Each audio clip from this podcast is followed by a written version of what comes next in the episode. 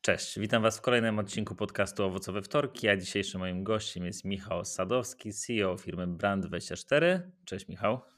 Siemanko, witajcie. No i dzisiaj będziemy mieli taki dosyć wyjątkowy temat, bo zwykle w Owocowych Wtorkach poruszamy tematy HR-owe, jakieś rekrutacyjne. Dzisiaj nie będziemy rozmawiali o Twoim biznesie, nie będziemy rozmawiać o HR-ach, a właśnie poruszymy trochę tematy związane z fake newsami i dezinformacją, którą teraz widzimy w związku z całą wojną na Ukrainie. Więc może moglibyśmy trochę zacząć od tego, jakby fake newsy wiemy wszyscy czym są, ale jakby jakiego tak naprawdę rodzaju wy też jako Brand24 widzicie fake newsy w internecie? Co wy tak naprawdę teraz zauważacie jako narzędzie do monitoringu? Widzimy cały wysyp najróżniejszego typu jakby informacji, których celem jest sianie dezinformacji. Pewnie, natomiast jakby podzbiór tych, z którymi jesteśmy w stanie walczyć, jest trochę mniejszy. Już tłumaczę, o co chodzi. Jakby przede wszystkim możemy ostrzegać przez dezinformacją, możemy wyłapywać wzmianki takie jak na przykład kończy się paliwo na stacjach benzynowych, wszyscy powinniśmy zatankować, bo za chwilę nie będzie benzyny, albo za chwilę benzyna będzie za 15 zł. Albo w Przemyślu grupa uchodźców rzuciła się na kobiety i tak dalej, tego typu informacje, które są zaprojektowane, żeby wygenerować pewną panikę, żeby może jakoś wpłynąć na morale. No i my te zjawiska możemy demaskować, bo mamy jakby widok taki trochę z lotu ptaka, gdzie widzimy ilość tych zmianek i nagle widzimy, że powiedzmy jest kilka takich powiedzmy prawidłowości, które można zauważyć w tego typu fake newsie i odróżnić go od organicznie roznoszącej się prawdziwej informacji. No to jakby te organiczne, można powiedzieć, że proces ich dystrybucji czy propagacji wygląda trochę jak takie drzewko, które się w miarę stabilnie roznosi po internecie. W przypadku fake newsów to najczęściej wygląda trochę inaczej ta struktura i jest garść jednoczesnych kanałów i profili pochodzących o bardzo niskim, powiedzmy, zaufaniu, o bardzo niskim wpływie, które bardziej w formie spamu starają się zalać internet i wygenerować pewną falę. Więc to troszkę inaczej wygląda na wykresach i w takiej analizie ręcznej można to włapać i odróżnić jedno od drugiego. No i to jest jedna rzecz, przed którą ostrzegamy. Poza tym wyłapujemy najróżniejsze, wyłapujemy te profile, które to generują i które w taki nienaturalny sposób propagują różnego typu informacje. No, takim najprostszym wyłapaniem trolla czy bota to są spamboty, gdzie widać profile, które 300 razy dziennie wrzucają tę samą wiadomość w najróżniejszych miejscach w internecie. No i to w naturalny sposób, w oczywisty sposób nie może być człowiek. A nawet jeśli jest to człowiek, to lepiej go odciąć. No właśnie, ale to z waszej perspektywy jest to jakby trochę łatwiej, bo macie jakby narzędzie i widzicie właśnie z lotu ptaka trochę cały obrazek. No pytanie tak naprawdę, jak zwykły człowiek może trochę weryfikować informacje, które widzi, nie? Bo jakby zakładamy, że mamy swojego Face'a, swojego Twittera i tam sobie żyjemy, widzimy jakieś informacje i nie zakładamy nagle, że jakimś cudem na naszym wallu pojawi się jakiś troll, bot, który będzie nas spamował. Więc jakby jak tak naprawdę widzę jakąś informację, co powinien zrobić, żeby zweryfikować, czy to na pewno jest prawda? Jasne. Jest kilka takich dobrych praktyk, które można stosować, żeby nie złapać się na bota. Przede wszystkim najlepiej czerpać informacje z zaufanych źródeł, choć z tymi zaufanymi źródłami też niestety bywa różnie. Też w danych widzimy sporo, powiedzmy, fake newsów podawanych przez zweryfikowane profile na Twitterze, czy czasami jakieś duże media, które też dały się nabrać na takiego fejka. Część tego też wynika z bardzo krótkiej uwagi, którą ludzie poświęcają na lekturę treści w internecie. Czasami to nie do końca jest fake news, ale po prostu niezrozumienie tekstu i powiedziałbym zamiłowanie portali do nagłówków, do chwytliwych nagłówków. I czasami ludzie nawet poza te chwytliwe nagłówki nie przychodzą, czyli na przykład portal może poinformować: Polacy rzucili się na paliwo. I jak klikniesz i przeczytasz całą historię, no to będziesz wiedział, że to był fake, że to jakby jakaś propaganda, fake news i tak dalej. Natomiast część ludzi nie wejdzie i nie kliknie, tylko po prostu ograniczy się do tego, że Polacy rzucili się na paliwo, okej, to ja wsiadam do auta i jadę na stację. Więc tutaj jakby świat jest niestety w tej chwili stworzony pod fake newsy, pod bardzo szybką i bardzo powierzchowną konsumpcję treści. Wszystko jest odarte z kontekstu, odarte z jakichkolwiek niuansów. Ludzie w małym stopniu poświęcają więcej niż właśnie kilkadziesiąt sekund na konsumpcję pojedynczego artykułu. Wszystko się tak, kiedyś na to się mówiło, że to jest taka tabloidyzacja, czy jakoś tak to ładnie się nazywa. Natomiast w tej chwili to bym powiedział, że to bardziej instagramowalność treści. Wszystko jest takie króciutkie, łatwe do konsumpcji. Więc to są takie dwie rzeczy. Kolejna rzecz to musimy być bardzo ostrożni w ocenie treści, które są przesycone emocjami. Często propaganda czy jakaś dezinformacja jest nastawiona na emocje. Takim, myślę, dobrym przykładem jest historia z ostatnich dni, gdzie obcokrajowcy uciekający przed wojną i rosyjską agresją na Ukrainie próbowali dostać się do pociągu, którego Polska wysłała, wyłącznie po kobiety i dzieci. No, u nas w kulturze jest tak, że kobiety z dziećmi są traktowane z priorytetem i pierwsze pociągi bodajże do Lwowa czy też do innych miast z Polski zostały wysłane najpierw po kobiety, które po prostu uciekają z dziećmi. No i do tego pociągu oczywiście nie dostała się masa osób, tam wybuchła panika, no wiadomo, ludzie nie wiedzieli, czy to za chwilę Ruscy wejdą, czy nie. No, dramatyczna sytuacja. No i wiele osób w internecie odebrało to jako rasizm. I żeby być w 100% fair, to na pewno są przypadki rasizmu i na Ukrainie, i w Polsce, i na granicy. Są na pewno epizody tego typu. Czy jakby wojna wyciąga niestety z ludzi co najlepsze i najgorsze, więc będziemy w tej chwili już ponad milionie uchodźców będziemy widzieć oba te spektra i takie, powiedzmy, krańcowe reakcje. Uważam, że nadal powinniśmy być dumni z tego, co się dzieje i z tego, jak Polacy pomagają i z tego też, jak Ukraińcy się zachowują, co nie zmienia faktu, że na pewno tego typu historie się pojawiały, będą pojawiać. Natomiast to wydaje mi się, że nie był taki przejaw rasizmu, tylko po prostu ten pociąg był nastawiony na kobiety uciekające z dziećmi i one miały pierwszeństwo. Dla niektórych to było postrzegane jako rasizm, choć do tego pociągu nie załapało się też masę osób, powiedzmy, etnicznie takich samych jak my, więc tutaj jakby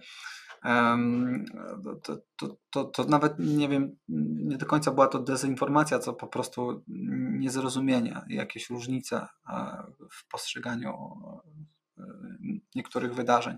Także jakby materiały, które są pełne emocji, często są właśnie wykorzystywane do dezinformacji. Często w tej chwili wykorzystywane są filmy z jakichś innych konfliktów, które są przedstawiane jako filmy z Ukrainy. I to przez obie strony tak naprawdę. Czasami dlatego tak ważne jest, żeby filtrować te treści. Tutaj fantastyczną robotę wykonuje garść serwisów fact-checkingowych polskich: Demagog, Konkret24, Wojownicy Klawiatury.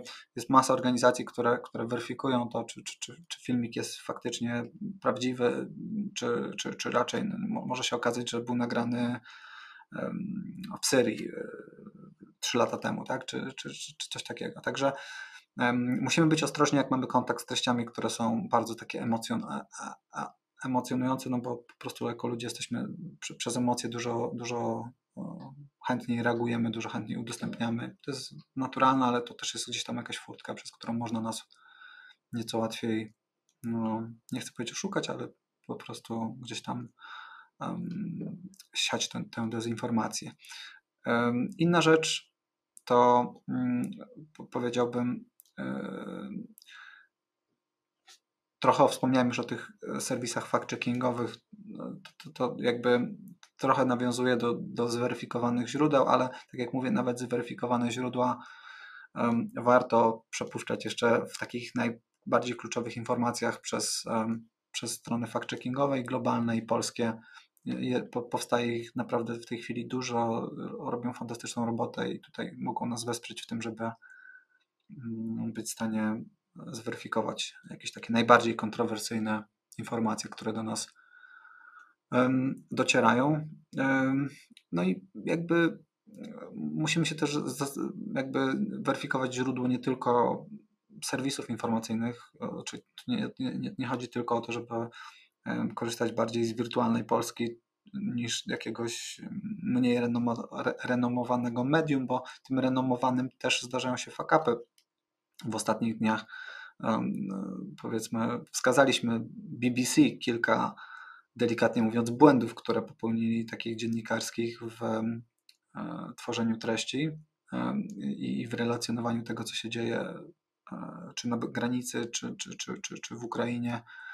No i tam były takie akcje typu samoloty Putina oznaczone na mapie, jakby startowały z Suwałk i tak dalej. Także z tymi zaufanymi źródłami też trzeba mieć gdzieś tam swój rozum i też dodatkowo to weryfikować.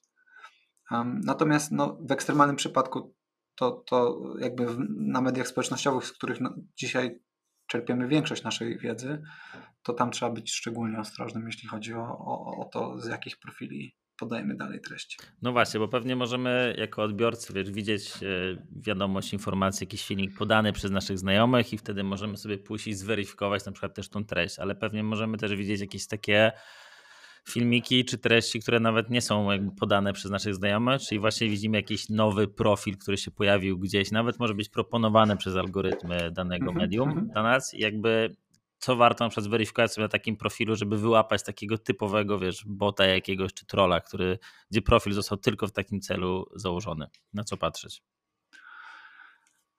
To jest niestety bardzo, bardzo trudne, bo część mediów społecznościowych jest tak skonstruowana, że podpowiada nam profile, które pasują gdzieś do tego, co przeglądaliśmy.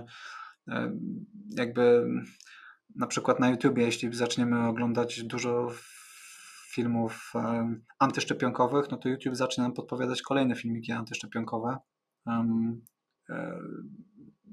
Są pewnie jakieś tam spektra, które YouTube blokuje, ale wiesz, jakby miałem taką kiedyś sytuację, gdzie robiłem sobie research na temat segmentu ludzi, którzy uważają, że Ziemia jest płaska.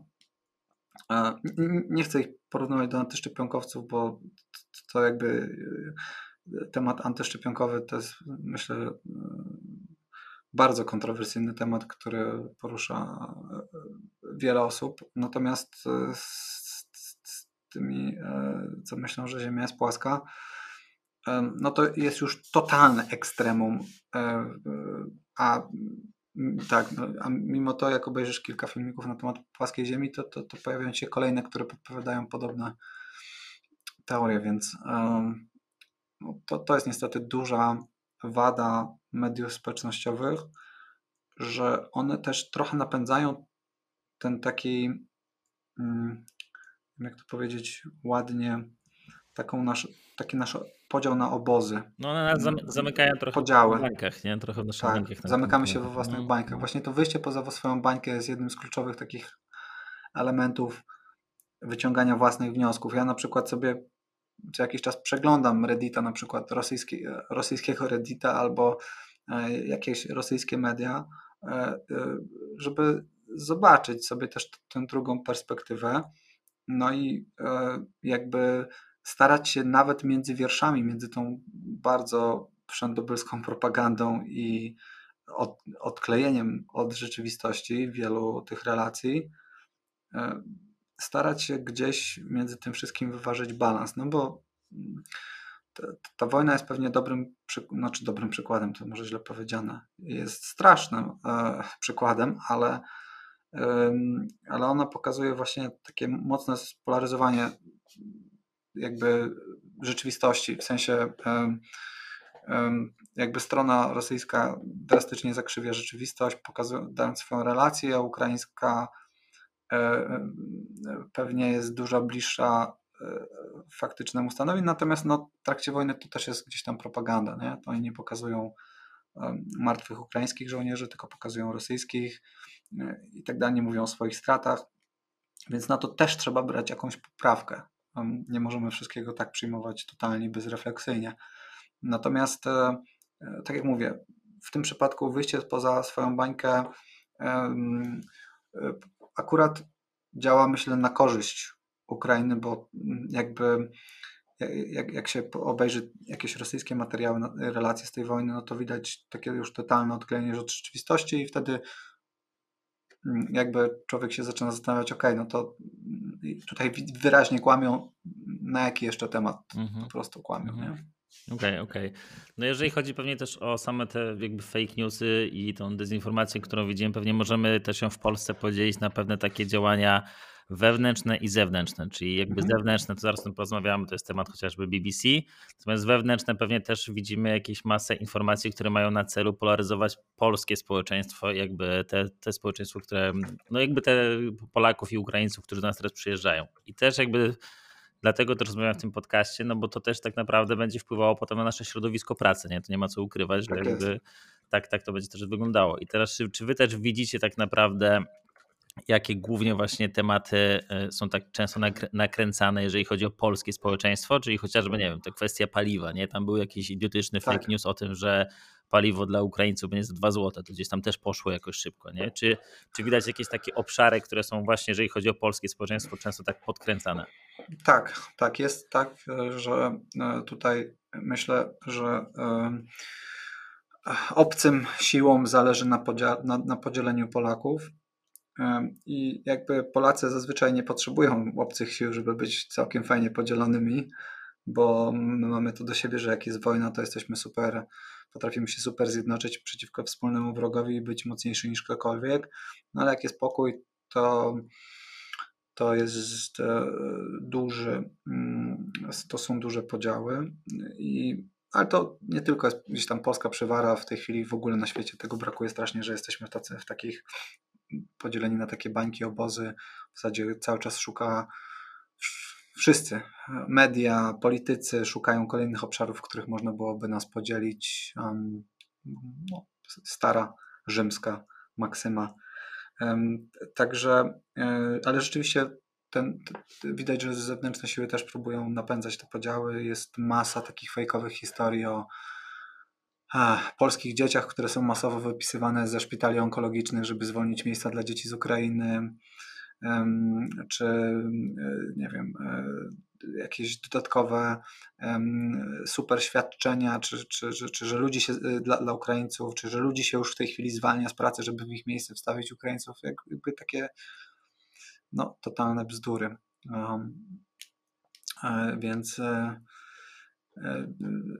tutaj też jakby jest niestety wewnętrzny front walki z dezinformacją, która ma, tak jak mówię, podzielić kraj, bo kraj podzielony broni się dużo słabiej. Jasne.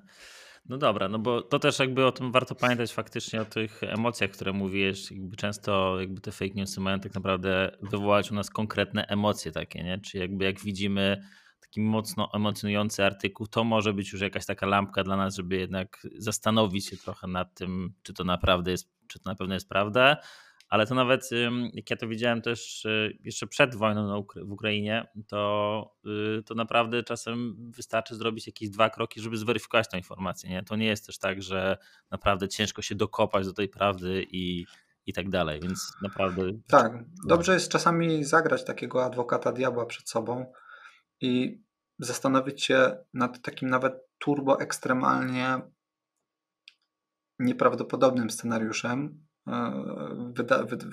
jakby totalnie odklejonym od rzeczywistości, typu no dobra, no ale to przyjmijmy na chwilę, że rzeczywiście Ukraina rozpętała tę wojnę i sami strzelają do swoich ludzi, a Ruscy tylko tam w zasadzie zostali wciągnięci, jakkolwiek by to nie brzmiało w ogóle abstrakcyjnie, no to w ten sposób bardzo szybko można sobie wylistować pewnie garść dowodów, które pokazują, że tak nie jest, ale zadawanie tego typu pytań sobie wewnętrznie jest, myślę, bardzo ważne. Podkreślam wewnętrznie, bo czasami też coś, z czym mam trochę problem, to, że dziennikarze czasami zadają te pytania publicznie i w ten sposób jakby i znowu łącząc to z takim powierzchowną lekturą większości ludzi, to nie do końca to robią złą robotę po prostu. Często jest tak, że na przykład, nie wiem, artykuł pod tytułem "Czy Polacy to rasiści?" albo "Czy wszyscy Polacy to rasiści?" znak zapytania. No i w pierwszych dwóch akapitach jest opisywane jakieś kilka sytuacji, w których wybitnie zetknięto się z rasizmem. No i ale gdzieś tam w ostatnim akapicie mówi, no ale to nie może, tego typu epizody nie mogą przekreślać milionów Polaków, którzy niosą pomoc bezinteresownie itd., itd. Większość ludzi nie dojdzie do tego ostatniego akapitu i na bazie tytułu i headlinera wyciągną sobie większość wniosków. I to jest niestety, no to jest duży problem. Nie mówię, że to że media są za to odpowiedzialne, że ludzka uwaga w ten sposób działa w tej chwili, nie, ale powinny się trochę do tego dostosować. Tak, nie? Ale trochę są, bo też jakby wykorzystują to w ten sposób. Nie? No już jakby ludzka uwaga tak działa, no i gdyby tak nie działała, no to by nie mogliby. No tak, musi się klikać ze strony głównej. Ja często to widzę nie wiem, jak rozmawiam w jakichś mediach, to często jak potem widzę artykuł do autoryzacji, jest wszystko fajnie, wyważone i tak dalej, ale potem jak mi ludzie podsyłają linka albo screena z nagłówkiem, którym jest to promowane na stronie głównej jakiegoś portalu, no to się łapie za głowę, nie? Typu, wiesz, udzieliłem wywiadu, gdzie opowiadałem o tym, w jaki sposób Brand24 walczy z dezinformacją i tak dalej. Nie? No i opowiadałem o historiach różnych ludzi w brandzie. Tutaj osoba wzięła do domu uchodźców, tam osoba postawiła szybko serwis pomocy, tamta osoba pojechała na granicę kogoś zabrać i tak dalej. A nagłówek przekierowujący ze strony głównej. No i tytuł artykułu to był "Załoga Brand24 walczy z dezinformacją".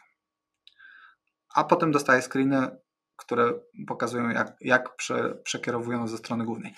"Wrocławski milioner walczy z dezinformacją", gdzie kurde, ukradli nam tytuł na podcast. Shit, to już tego nie wykonuję.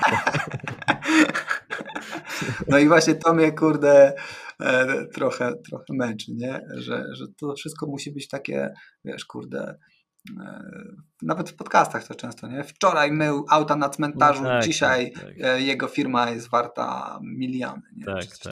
Tak. No ale okej, to mamy jakby też te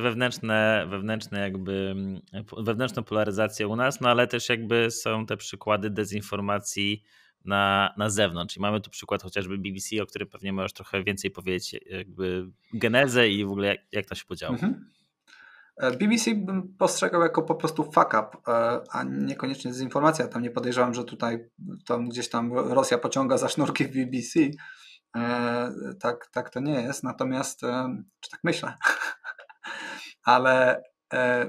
ale to jest po prostu takie, nie wiem, trochę leniwe dziennikarstwo. Może trochę broni ich to, że to wszystko dzieje się bardzo szybko i że w dzisiejszych czasach po kilku godzinach czasami informacje są już kompletnie nieaktualne, więc oni pracują pod gigantyczną presją, tempem i tak dalej. Ale możesz jakby opisać tą sytuację, nie? Bo... Jasne, no mieliśmy dwa przykłady takie bardzo jaskrawego, powiedziałbym, słabego dziennikarstwa. Pierwszy to był z live telewizji, gdzie po prostu była pokazana mapka, gdzie stacjonują siły rosyjskie i tam były po prostu narysowane jednostki artyleryjskie, jednostki lotnictwa i jedna z tych jednostek lotnictwa była zaznaczona na Suwałkach w Polsce, czy w pobliżu Suwałk w Polsce, więc to był taki oczywisty fuck up, jakiegoś grafika, na który nikt nie zwrócił uwagi, po prostu nie wiem jak coś takiego się wydarzyło. No a drugi to był taki, powiedziałbym, mniej oczywisty, ale wydaje mi się, że bardziej pokazujący, jak niebezpieczna jest informacja, jak łatwo manipulować ludźmi. Mianowicie pojawił się filmik 40-sekundowy, filmik opowiadający historię Gabriela, gdzie Gabriel, nigeryjski student uciekający z Ukrainy, opowiada swoją historię, jak tam uciekał przez Lwów, tam się nie dostał na pociąg i potem przez granicę, na granicy miał mega problemy, gdzieś tam dostał nawet jakąś pałą po nodze czy coś takiego, więc no, dramatyczna historia.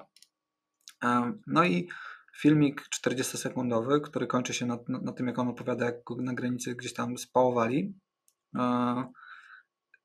dodany i oprawiony opisem, że co go spotkało na polskiej granicy. No i oczywiście w komentarzach na Twitterku wszyscy: o, Polacy to rasiści, wiadomo, Polska to w ogóle nie pomaga, okej, jak Polska wpuszcza tylko białych i tak dalej, i tak dalej.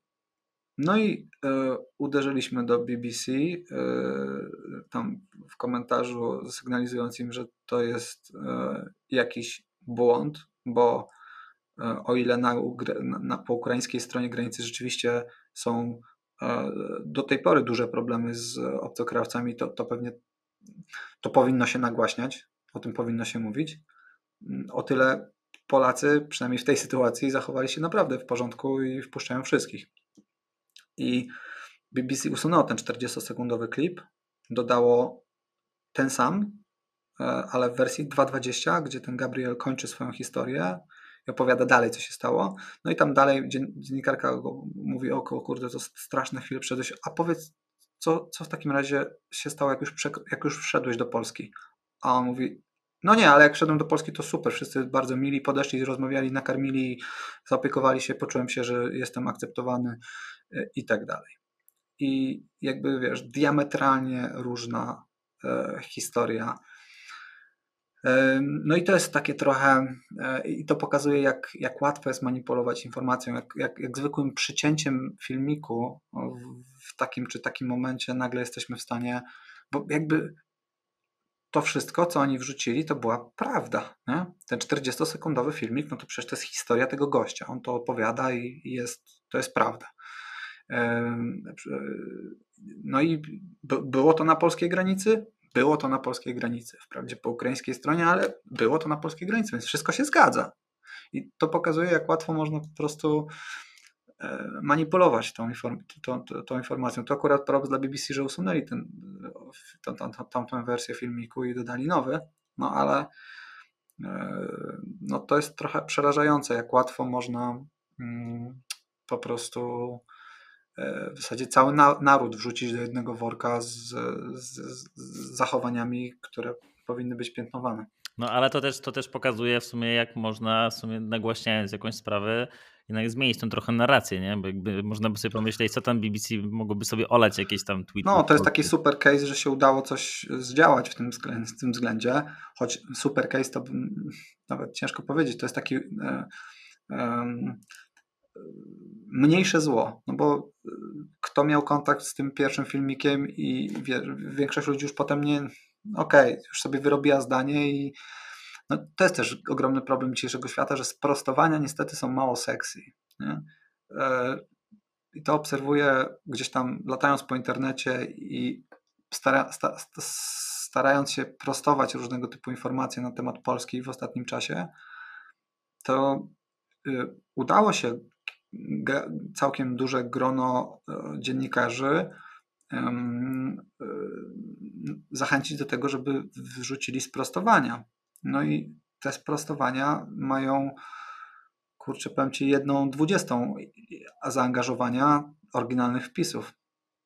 To jakby Już pomijam, że często ci dziennikarze wrzucają te sprostowania nie w formie takiej, kurde, słuchajcie, tutaj muszę się uderzyć w pierś, zrąbałem, prawda się okazała inna, chylę czoła i tak dalej, tylko oni oczywiście wrzucają, hej, mamy nowe informacje w sprawie tego, okazuje się, że jednak Polacy są spoko. I to kurde, trochę już się mleko rozlało, nie? To... Więc wiesz, tak jak ktoś powie, że nie wiem, że jesteś pedofilem, to, ale uniewinnią cię po 2 miesiącach, okaże się, że w ogóle wyssane z palca i tak dalej. No nie, no już w swoim społeczeństwie i otoczeniu będziesz postrzegany jako, no coś tam było, wiesz, jak w tym kawale, nie? Co gościa... zamknęli, czy przyszedł na policję zgłosić, że mu ukradziono rower, zamknęli go do więzienia i powiedzieli, że ukradli ci rower, czy ty ukradłeś rower, byłeś zamieszany w kradzież rowera. No i wszystko się zgadza. No tak, ale też wystartowaliście z inicjatywą, gdzie można zgłaszać też właśnie jakieś profile, czy właśnie fake newsy. To może o tym mógłbyś trochę opowiedzieć, bo to myślę, że może pomóc walczyć z tym. Jasne. Tak, wystawiliśmy taki profil przeciw wojnie, gdzie można zgłaszać różne przejawy dezinformacji, przede wszystkim na Twitterze. Wystawiliśmy też wspólnie z nieagencją w tym tygodniu serwis Zgłoś Trolla, gdzie też można zgłaszać najróżniejsze miejsca dezinformacji. My to oczywiście weryfikujemy przed podesłaniem tego komukolwiek. To działa trochę tak, że to trafia do nas, my to weryfikujemy. W zasadzie ograniczamy się tam do zgłaszania dalej wyłącznie profilów, które wykazują cechy spamerskie, czy takie spambotowe, lub w takim ekstremalny sposób nawołują do krzywdzenia ludzi lub zaklinają rzeczywistość. Tak? Czyli jakby nie chodzi tutaj o jakąś wolność słowa, bo no też dostajemy masę profili, których po prostu, z którymi nie można nic zrobić, nie? Bo jeśli ktoś mówi, że tutaj słuchajcie, Rosja ma rację, to ma do tego prawo niestety. A może nawet stety, nie? To jednak wolność słowa, to tym się różnimy od tych reżimów, gdzie takich rzeczy nie można mówić, więc to jest akurat chyba spoko. I nie możemy każdego, kto ma inne zdanie po prostu niż my, blokować czy zgłaszać. Natomiast możemy robić to, jeśli ktoś po pierwsze nawołuje do krzywdzenia, czyli na przykład powinniśmy wszystkich Ukraińców wyrzucić z kraju, bo to są tylko banderowcy i gwałciciele i tak dalej. No, to jest w oczywisty sposób jakby skrajna opinia. Ale też inne przykłady, takie jak Ukraina sama wywołała tę wojnę i strzela do własnych ludzi. No, to są rzeczy, które gdzieś były już jakby obiektywnie zweryfikowane przez najróżniejsze organizacje i podawanie tego typu informacji, no to jest właśnie klasyczny case dezinformacji. Natomiast jeśli ktoś właśnie mówi, że ja uważam, że Roscy tutaj są ok, bo to NATO za blisko się zbliżało do ich granicy i oni mają prawo się bronić i tak dalej, twoje zdanie, jakby tym się właśnie różnimy od tych reżimów, że my ci na nie pozwalamy, w sensie nie my, tylko nasza cywilizacja na to pozwala, więc nie każdy profil można dalej zgłosić. Inna sprawa, że też nie wszystko to, co my zgłaszamy, faktycznie jest blokowane, no bo nie mamy takiej władzy. Pewnie nawet nie powinniśmy mieć takiej władzy. To jeszcze weryfikują dodatkowo platformy społecznościowe typu Twitter, Facebook i tak dalej. Czyli widzę jakąś informację w necie, stwierdzam, że to jest celowy jakiś fake news, wchodzę na stronę Zgłoś Trolla na przykład, no podlinkujemy wszystko w komentarzu i wy to jakby weryfikujecie i przesyłacie dalej do właśnie Jeśli rzeczywiście przejdzie to weryfikację, to rzeczywiście podsyłamy to dalej do portalu społecznościowego, no i tutaj jest pewnie kilkunastu do kilkudziesięciu procent skuteczności między zgłoszeniem a zablokowaniem. Nie? To jest niestety straszne.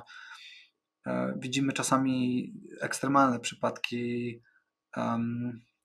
nie wiem jak to nazwać, ale opieszałości takiej portali społecznościowych, gdzie zgłaszamy tweeta, gdzie ktoś komuś grozi, gdzie ktoś komuś obiecuje krzywdę, śmierć, czy jego rodzinie i tak dalej, a nadal dostajemy odpowiedzi od Twittera, że nie znaleźliśmy nic niezgodnego z regulaminem w treści, którą zgłosiłeś. Czy coś takiego. No tak. Mnie też jakby się zastanawia w sumie, bo nagrałeś też filmik, gdzie mówisz o tych pewnych właśnie fake newsach, które są na zewnątrz publikowane. No i tam filmik był opieszony trochę takim opisem, troszkę się wkurwiłem i nagrałem filmik i mnie jakby zastanawia tak naprawdę, czemu w ogóle jakby wszedłeś w ten temat walki z fake newsami, dezinformacją i szczególnie jakimś tym takim szerzeniem dobrego, złego imienia Polski na świecie. Dlaczego ciebie aż tak ten temat ruszył w sumie? Powiem ci, że sam nie wiem dlaczego. To znaczy na pewno ja mam gdzieś kompetencje, żeby po pierwsze wyłapywać to, po drugie gdzieś tam opowiadać o tym. Mam kanały w mediach społecznościowych, dzięki którym mogę pewne rzeczy nagłaśniać, więc no mam dość dobrą pozycję do tego, jakby cofając się miesiąc i przeglądając sobie polski rynek i myśląc, kto ma tutaj pole do tego, żeby w tym obszarze działać, no to pewnie byłbym w gronie kilku osób, które mają ku temu predyspozycje, może nie predyspozycje jakieś wizerunkowe, tylko po prostu mają narzędzia do tego, żeby to robić. Więc na pewno byłaby masa osób, które lepiej to podadzą, lepiej by tą rolę wykonały. Ja powiem szczerze, że mnie to po ludzku wkurwia, jak czytam publikacje typu Polacy rasiści. Jakby przez ostatnie 2 tygodnie dostałem też trochę po głowie od różnego typu aktywistów, którzy mówią: Sadek, naprawdę jest rasizm, a ty zaklinasz rzeczywistość, mówisz, że go nie ma. I to oni kompletnie jakby też trochę wpadają w ten cykl nie wchodzenia w niuanse, niekompletnej konsumpcji treści, czyli jakby mówią: słuchaj, naprawdę jest problem na granicy po stronie ukraińskiej. Naprawdę tam ludzie mają problemy, żeby się przedostać obcokrajowcy. Ja mówię, ale ja nigdzie nie twierdziłem, że tak nie jest. Mówię jedynie, że Polacy wpuszczają wszystkich, co jest zgodne z rzeczywistością. I walczyłem z newsem, że Polacy wpuszczają tylko białych. No ale w takim razie zamiatam pod dywan tematy rasistowskie natomiast, no mówię, mi się wydaje, że ja działam też w obronie tych ludzi, którzy mnie krytykują. Bo to często właśnie ci aktywiści to są często osoby, które naprawdę wykonują tytaniczną pracę, żeby ściągnąć ludzi. Jedna z takich osób, dziewczyna, która już łącznie ściągnęła prawie 2000 osób z rejonu wojny, no i wykonała gigantyczną pracę, równolegle będąc chora na COVID i naprawdę czapka z głowy. I powiem szczerze, że właśnie wkurwia mnie, że taka osoba jest wrzucona do jednego wora z bandą ultrasów, którzy umawiają się w Przemyślu, żeby łapać na ulicy obcokrajowców i ich bić. Nie? No, tak nie powinno być. Jakby wydaje mi się, że dziennikarstwo powinno dawać pełniejszy obraz, że dziennikarze powinni żyć niuansami, a nie powiedzmy skrajnymi historiami, które dają bardzo wypaczony obraz rzeczywistości. Z każdej strony, jakby czasami takiej, która nam pasuje, wypaczony w stronę, która nam pasuje, a czasami wypaczony w stronę, która nam nie pasuje. Rolą dziennikarza moim zdaniem powinno być pokazywanie całego obrazu. I tylko z tym walczę, nie? Mhm. Znaczy to wiesz, to też należy o tym pamiętać, że po pierwsze oczywiście są pewnie w Polsce jakieś przypadki rasizmu czy przypadki niedziałania. Ja myślę, że sporo, nie? No, my jesteśmy krajem mocno białym etnicznie. Tak. I ja myślę, że w ogóle gro zachowań, które na Zachodzie były postrzegane jako rasizm, w Polsce nie ma złych konotacji.